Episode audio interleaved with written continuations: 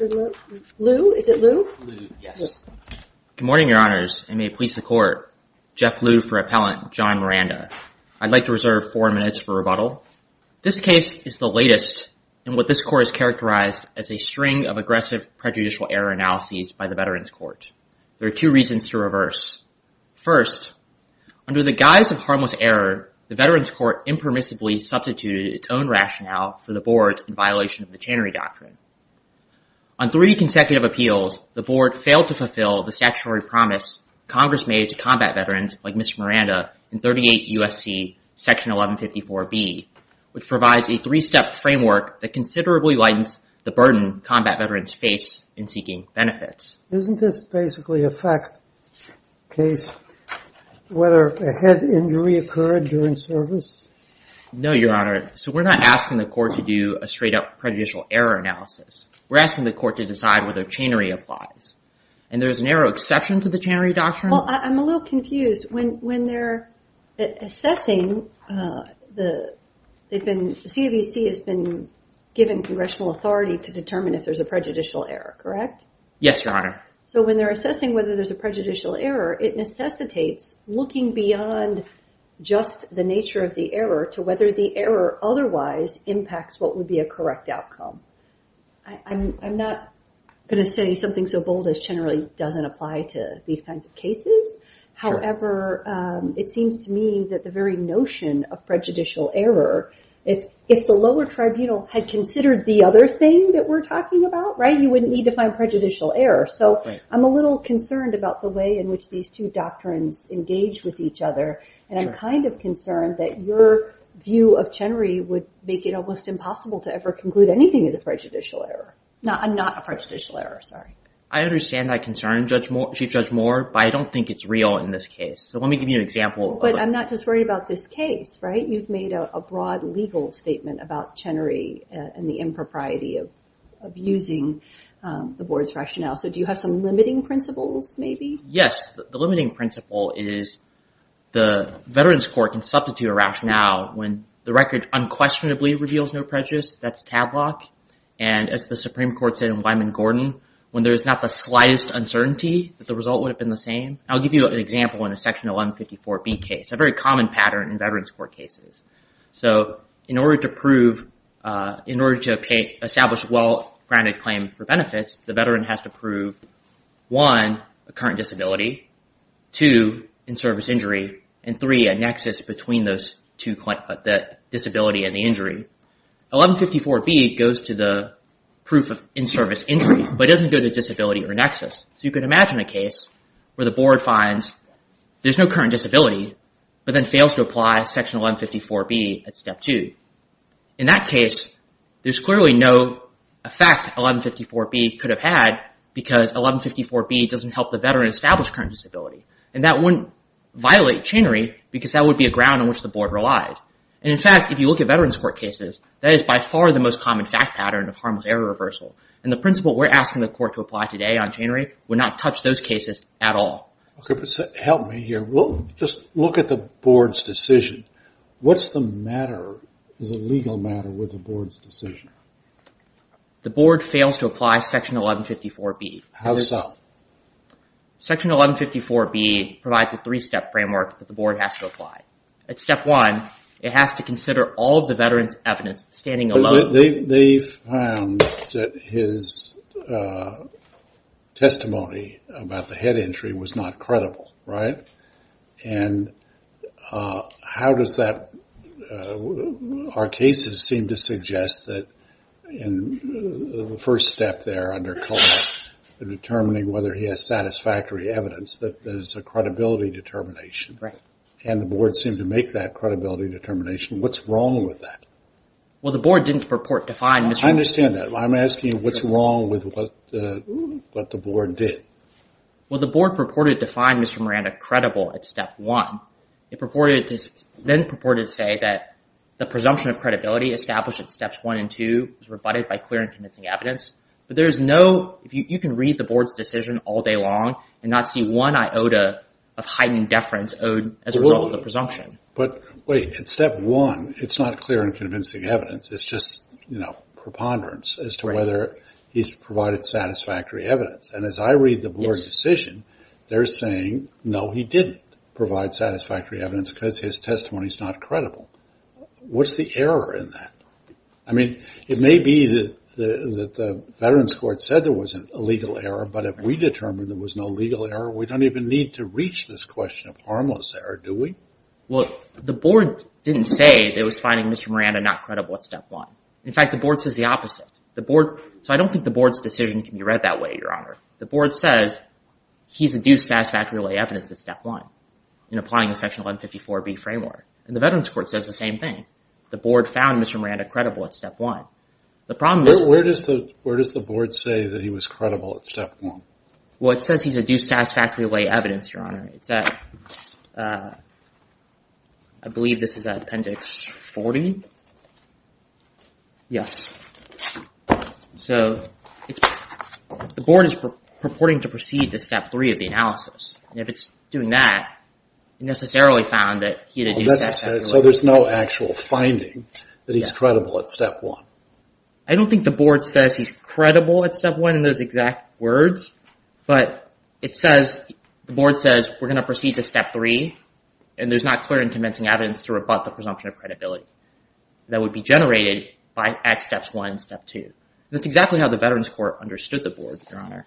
Uh, that it found, the board found Mr. Miranda... It's so convoluted. I mean, it just seems to me so simple that the that the the board found his testimony not credible under our cases.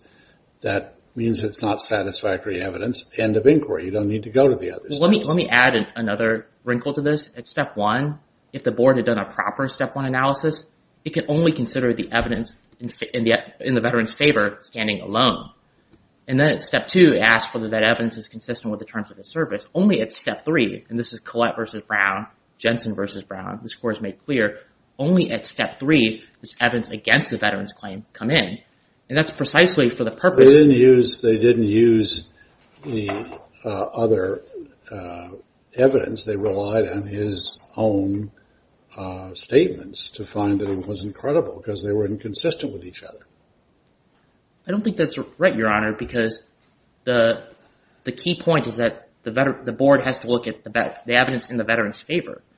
And it's looking at this record, the October 2006 post-deployment questionnaire, an incomplete service record in an effort to undermine his credibility. That's at step three. It's not an incomplete service record. He just said he had no injury in the service record. There's nothing in the statute that prevents them from relying on that?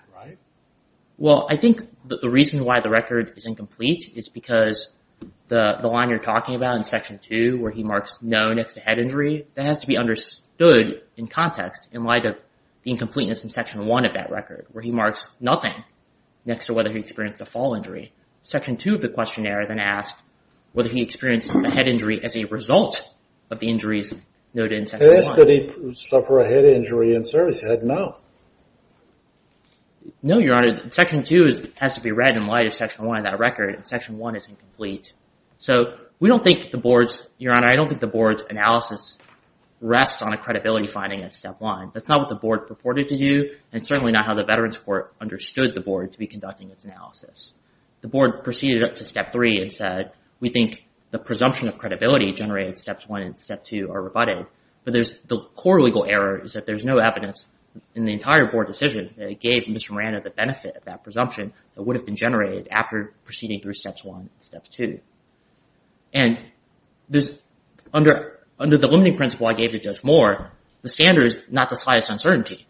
If the board had applied those steps, there's certainly at least some doubt about whether the board could have come out differently. The board's analysis is a throw it all in the hopper and see whether the VA is right or whether Mr. Miranda is right. That's not what section 1154B provides at step three. And so given the benefit of that presumption, which this court said in Reeves v. Shinseki, makes it far easier for the veteran to prove in-service injury, we think there's at least a slight uncertainty about the outcome of the case had the board followed the proper procedural steps. I think that's true for a second reason as well, which is that the evidence adduced, all of the evidence in one place, considered permissibly in one place in step one, necessarily colors the court's analysis at step three. A stronger evidentiary showing could have led the board to reassess the veteran's credibility at step one. It could have led the board to find other facts given the structure that Section 1154B imposes on the board's reasoning and the procedure the board has to follow in reasoning its way to a conclusion, we think those are two clear ways in which 1154B could have influenced the proper outcome, uh, could have influenced the outcome of the case. Now, the government, to to return to my conversation with Judge Moore, the government says we don't have a limiting principle. But it's the government's view that doesn't have a limiting principle. On their view, what the board could have done here, it could have written the same opinion. It could have recited all the facts and then just said, service connection denied, period.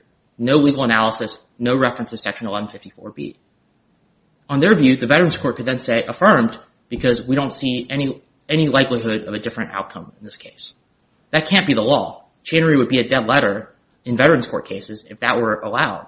And they haven't given you any limiting principle. We're the only one who's provided the court with a limiting principle. We think that's not the slightest uncertainty standard. In addition to the failure to apply the three steps of Section 1154B, I think the board, the Veterans Court also impermissibly found new facts that influenced the court's analysis. The key one I'll point to is a causal finding about the basis for Mr. Miranda's uh, cognitive symptoms. You can compare Appendix 14 to Appendix 35. At Appendix 14, the Veterans Court says the 2007 treatment records show that his cognitive symptoms were, quote, due to anxiety and depression, not a head injury. At Appendix 35, by contrast, the board analyzes that exact same record, and the board says he's suffering symptoms like anxiety and depression, but the providers found that those symptoms were consistent with TBI and a head injury. Those are two diametrically opposed findings, and that causal finding was one of the key bases on which the Veterans Court reversed.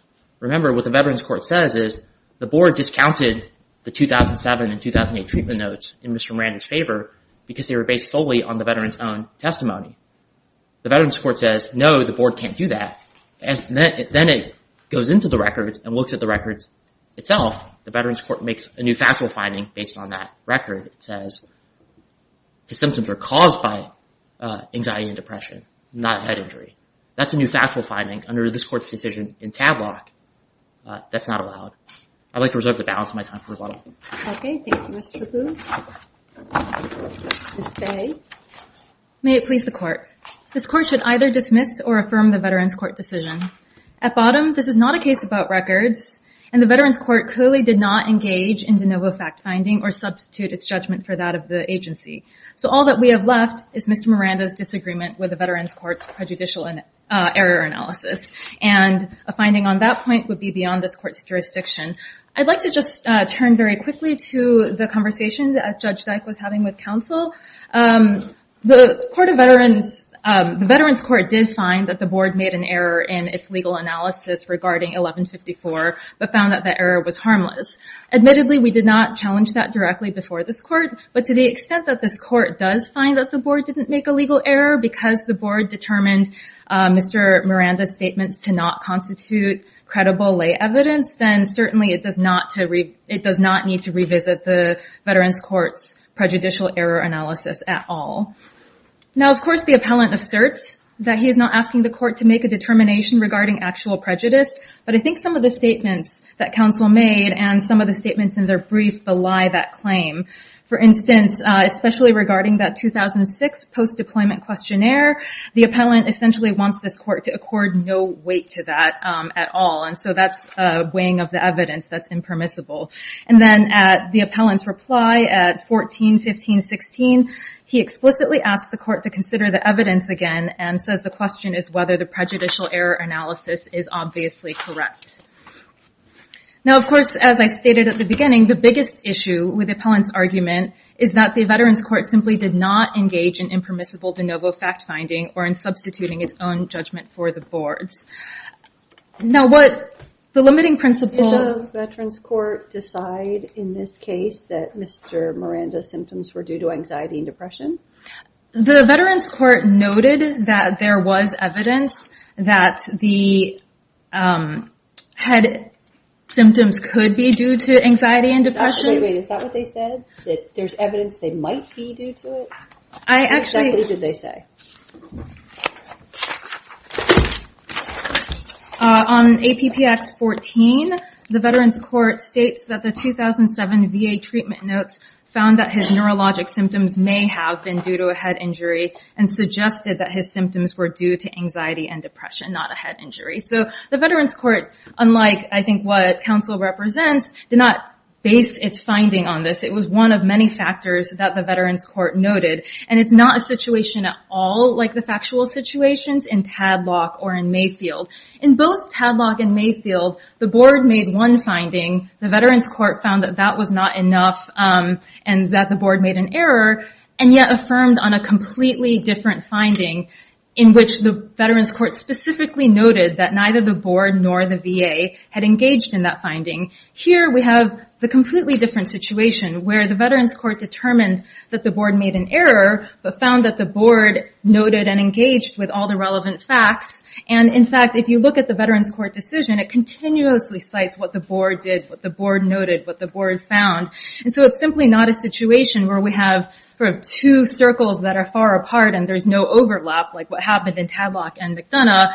Here, instead, we have two almost concentric circles. And I think that what's happening is that Mr. Miranda is attempting to make a mountain out of a molehill in pointing to the slight distinctions between the Veterans Court's analysis and the board's. But there's no requirement that the two be identical. Indeed, I think as Judge Moore, you noted, um, if the findings were identical, then there would be no prejudicial error analysis at all because the board would not have erred. I also want to turn to what Appellant said about the limiting principles. I think it's clear that Appellant is actually trying to constrict those limiting principles even beyond what this court found in McDonough and in fact wants to completely ignore this court's decisions in Newhouse, Mlechick, and Fleshman. In the Tadlock case, this court said, affirmance in the face of an error may be made by the Veterans Court if the record already contains findings made previously by the VA or the board that support affirmance or the record makes clear that the board could not have reached any other decision.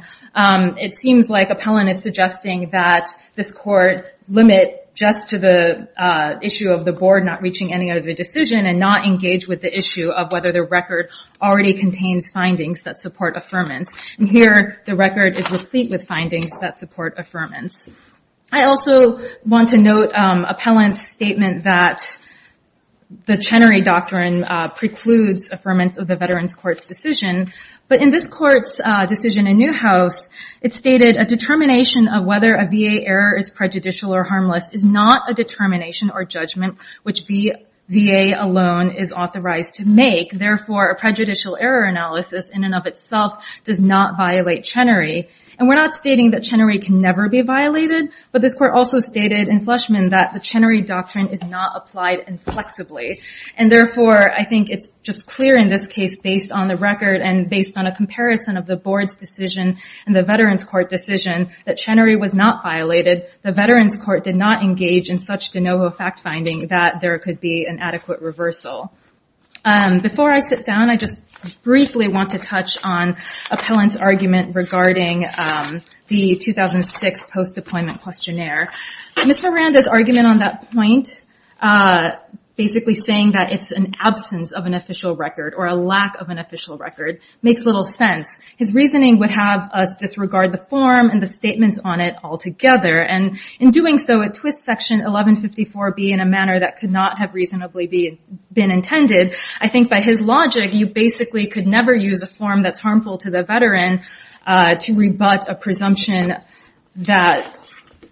the presumption that the veteran had used lay evidence to satisfy prong one, and therefore would turn it into a nigh irrebuttable statutory presumption, which this court has specifically cautioned against.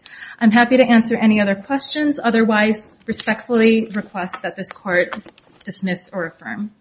Which? Which? Well, we would ask in the first instance that this court dismiss, but if this court determines that it has jurisdiction, then we would ask in the alternative that the court affirm. Thank you. Do we have jurisdiction to look at the CAVC's prejudicial error determination? This court has jurisdiction to determine whether the Veterans Court exceeded its jurisdiction by making uh, de novo findings a fact, but it can't go beyond that and certainly cannot make a determination that weighs the evidence or goes to actual prejudice. but we can't we assess whether or not um, Chenery, for example, was violated by the Veterans Court uh, deciding a fact that is different than what the board found? In that very limited circumstance, the veteran this court could decide that the Veterans Court violated Chenery, but I don't think that it could go so far as to reverse the Veterans Court's determination on that ground, because then you'd have to look at whether the balance of those facts um, still support a finding of uh, no harmless error by the board, and that's a factual determination. But I think that Chenery does not stand for the principle, again, that the Veterans Court cannot make a single finding of fact that's clearly based in the record before the court that the board didn't make. What Chenery stands for is a situation where the agency did not make a determination at all on that ground, and the Veterans Court made a determination that was wholly outside what the agency made, and that's not what happened here. It seems like a much broader understanding of these legal principles than our Tadlock decision. Um, I don't think that Tadlock necessarily stands for the um, principle that the Veterans Court cannot make a single uh, finding of fact outside what the board specifically made. Indeed, it did not overrule Fleshman and Newhouse and um, Mlechick, and in those cases, the court stated that the doctrine does not prohibit a reviewing court from affirming an agency decision on a ground different from the one uh, used by the agency if the new ground is one that calls for determination or judgment which the administrative um, agency alone is to make. And I think that the cases that support um, the determination here make clear that Tadlock does not stand for that proposition where the Veterans Court can make one single stray finding, and that obviates its entire prejudicial error analysis. And Tadlock, of course, also states that the Veterans Court is not limited to considering only the facts relied on by the board and the VA, but can and must consult the full agency record. And again, I think Tadlock is just so... There's a difference between consulting the record and making a fact finding, isn't there?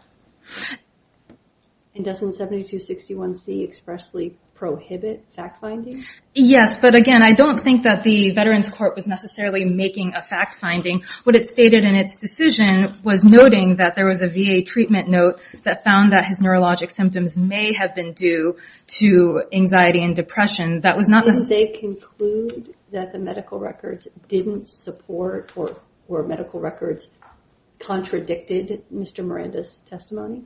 They found that the medical records as a whole contradicted Mr. Miranda's testimony, but that's also... Is that not a fact finding? What medical records disclose? Isn't that a fact finding? It is the same fact finding made by the court, or sorry, made by the board. The board determined that Mr. Miranda's medical records, the 2007 records, did not in fact support his testimony. Well, the board didn't specifically find that the 2007 medical records standing alone were not consistent with his testimony, but neither did the Veterans Court. Both the board and the Veterans Court looked at Mr. Miranda's records as a whole and found that um, the evidence was not credible because the statements were both internally contradictory and contradictory to some of the service and medical records. So if I were to read the Veterans Court's opinion as um, finding or uh, concluding, or whatever you want to say, that these particular medical records um, are in conflict with or don't support his testimony, where could I find the genesis of that fact finding in the board's opinion? Where would be the place you'd like to direct me in the appendix where I can look to see that the board actually made a similar fact finding and that this is not the Veterans Court making a fact finding? Well, again, not specifically with regard to the 2007... Uh, where did they say we've reviewed the medical records and we see none that support his testimony? Or something, they don't have to articulate that one in particular. They could have made a more general statement, but you and I both agree that the statute prohibits the CAVC from making fact findings, even with regard to prejudicial error, because C comes right after B, right? You know, so even with regard to prejudicial error, they can't make fact findings. Well, the board specifically states with regard to 1154B that it finds um, by clear and convincing evidence that the reports are not credible and that as explained above, the veteran has variously reported um, that his TBI was the result of different things and states that these are in contradiction to the 2006 post-deployment questionnaire. And I think it's important to note that in its 1154... Does any of that have to do with the medical records? It does because the medical records find that um, the medical records are the source of some of the veteran's various reportings as to why his information contradicted each other. Some of that was in the medical records. Some of that was in lay statements. But I think what's important is that the board specifically says as explained above and as explained above, there's I think two and a half pages worth of the board um, making factual findings uh, regarding both lay statements of the veteran and statements that were made uh, in the course of medical determinations. And I think to find no prejudicial error, you don't only need to look to that one paragraph regarding 1154B. You need to look to the board's decision as a whole because the board's decision as a whole has that factual basis, makes a lot of findings of fact of the various treatment records and the various veteran statements. And as a whole, the board, again, referring back to that, found that the um veteran's evidence was not, that there was clear and convincing evidence that the reports were not credible. If you were to look... Look, I mean, what you have here is a situation in which maybe what the board did uh, was not proper. But we also have to uh, take account of the rule of prejudicial error. The board found he was not credible. The uh, CAVC found that the board said he was not credible. Maybe they put it in the wrong box instead of at step one. But at step one, you know, that's a legal issue. And whether they made a mistake in putting it in the wrong box, if if they found his testimony not satisfactory because it wasn't credible, this whole presumption goes away, right? Uh, yes, Your Honor. We agree with that point. Um, so even if this court finds that the Veterans Court erred in its legal analysis and agrees with that board, that would still uh, be grounds for affirmance because the Veterans Court's error would then be harmless if the court found that the board did not err in the first instance. I see I'm out of time, so thank you. I'd like to make three quick points, Your Honor. First, on jurisdiction, I heard the government say a lot about jurisdiction, but ultimately concede that this court does have jurisdiction to determine whether Chenery applies. They make the same concession at page 17 of their brief. So we think that's clear. Judge Dyke, to your question about whether this is just a wrong box-checking exercise, we don't think so because the question at step three is whether clear and convincing evidence rebuts his credibility. At step one, the question is whether he's adduced satisfactory lay evidence considering only the evidence in his favor. And here, the 2007 and 2008 treatment notes are consistently in Mr. Miranda's favor. Considering that evidence alone, the board may well have reached a different result. Second, I want to address Mayfield.